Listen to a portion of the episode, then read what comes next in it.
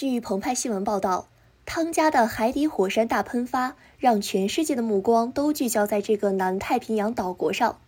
大多数人其实对这个国家所知甚少，除了在国际新闻中，它常常位列在那些由于海平面上升而面临被淹没危机的南太平洋国家之中。在这些新闻之外，汤加实际上岛屿众多，领海广大，具有别具特色的文化和堪称辉煌的历史。汤加位于国际日期变更线以西，也是每天早晨第一个体验新的一天的国家。它拥有一百六十九个岛屿，十万人口分布在其中三十六个岛上。其他岛屿包括此次火山喷发的红阿汤加、红阿阿哈帕伊岛在内。都是无人岛。首都努库阿洛法坐落在群岛最南端的汤加塔布岛北部的海岸线上，约两万三千多人居住在这里。它也是汤加唯一的城市。汤加塔布岛的繁荣并非起源于西方人来到之后，早在一千多年前，这里便有了定居者的村庄。考古发掘显示，这个村庄的边长超过一公里。此外，岛屿的环礁上也有许多人类定居点。最后到达汤加塔布岛的深处，这些居民便是汤加的原住民。提起南太平洋，许多人便会想到了波利尼西亚人。其实汤加人不是波利尼西亚人，他们属于拉比塔人的一支。许多考古学家和人类学家认为，拉比塔人是波利尼西亚人、密克罗尼西亚人和美拉尼西亚一些沿海地区的民族的共同祖先。早在八千年前，他们从中国南方和台湾出发，向南一路航行。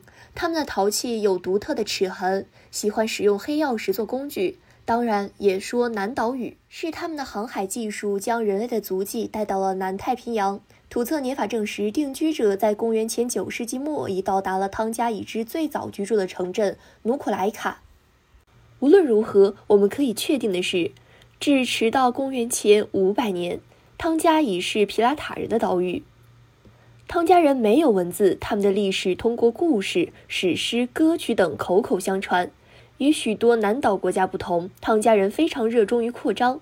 汤加国王自称为图以汤加。到了12世纪，他的威名已经传播了整个南太平洋，从西边的纽埃岛、萨摩亚到东边的提科皮亚岛。汤加国王统治他们的时间超过四百年，以至于有些历史学家将此的汤加称为汤加帝国。这也是南太平洋诸岛国上唯一获此名号的国家。连以骁勇善战闻名的毛利人建立的国家都未能达到如此规模。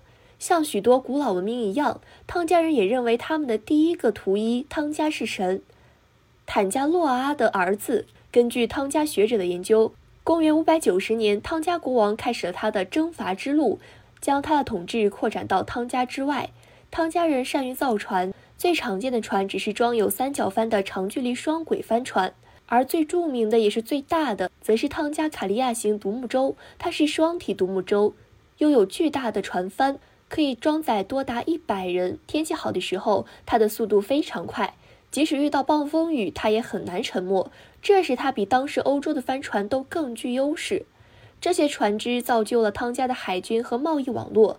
最强大的时候，汤加领土包括托克劳、图瓦卢、瑙鲁、斐济的部分地区、马克萨斯群岛、所罗门群岛的部分地区、基里巴斯、纽埃、库克群岛和萨摩亚的部分地区，而国王则居住在汤加塔布岛上。当然，由于岛屿都散落在太平洋上，这种统治很可能是松散的，更像是由航海家、酋长和冒险家组成的网络。因此，也有人称此时的汤加为海上酋长国。历史学家也并不清楚其他岛屿的酋长们是否会定期来朝见。不过，在一千七百七十七年，库克国王在当时已经衰落的汤加王国见证过一次纳贡。他注意到汤加有很多外国人，尤其是来自斐济、所罗门群岛和瓦努阿图的深色皮肤的居民。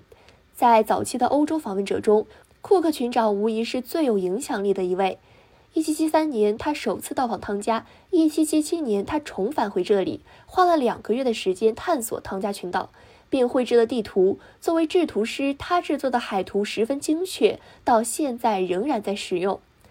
在这次航海中，菲诺群长在哈派岛群的利夫卡岛为库克和他手下举办了一场豪华的宴会。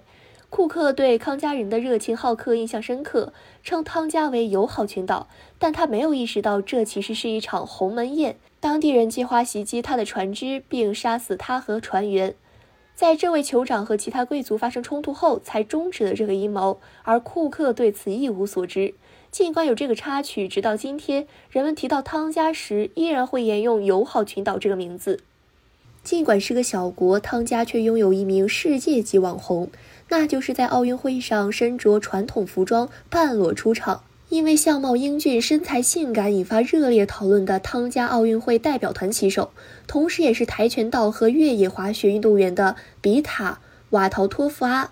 他也将出席在北京冬奥会上，代表汤加参加越野滑雪的比赛。比塔身上穿着的传统服装被称为塔奥瓦拉，它是一块编织而成的垫子，长度达到大腿的一半。穿着者将它的卡法系住，卡法是一种传统的绳子，经常由椰棕或者已故祖先的头发编织而成。在汤加，男女都可以穿戴塔奥瓦拉，它也是汤加的正式服装，就像西方服装中的领带一样。过去人们通常用漏兜树的叶子编织成条，编织塔奥瓦拉。用几毫米细的漏兜叶条制成的塔奥瓦拉是觐见国王时的服装，而十五毫米漏兜叶条制成的塔奥瓦拉则在葬礼上穿着。比较经济的塔奥瓦拉则用扶桑花的树皮制成，而到了现代，作为更便宜快捷的方式，当地人甚至还会用塑料编织袋改造成为塔奥瓦拉。在婚礼上，新婚夫妇会穿着巨大且编织精细的塔奥瓦拉，且带有漂亮的装饰；而在葬礼上，人们则穿着破旧无装饰的塔瓦拉来悼念死者。此外，塔瓦拉的颜色非常讲究，从漂白的白色到棕褐色甚至咖啡色塔瓦拉，颜色越深，重要性也依次递增。汤加不仅拥有悠久的南岛文化。也有着毫不逊色于南太平洋其他岛屿的摄人心魄的美景：清澈的海水、洁白的沙滩、幽静的无人小岛。期待着火山喷发的影响和疫情的雾霾消散的那一天，游客可以重回这个迷人的群岛。感谢收听《羊城晚报》广东头条，我是主播佳田。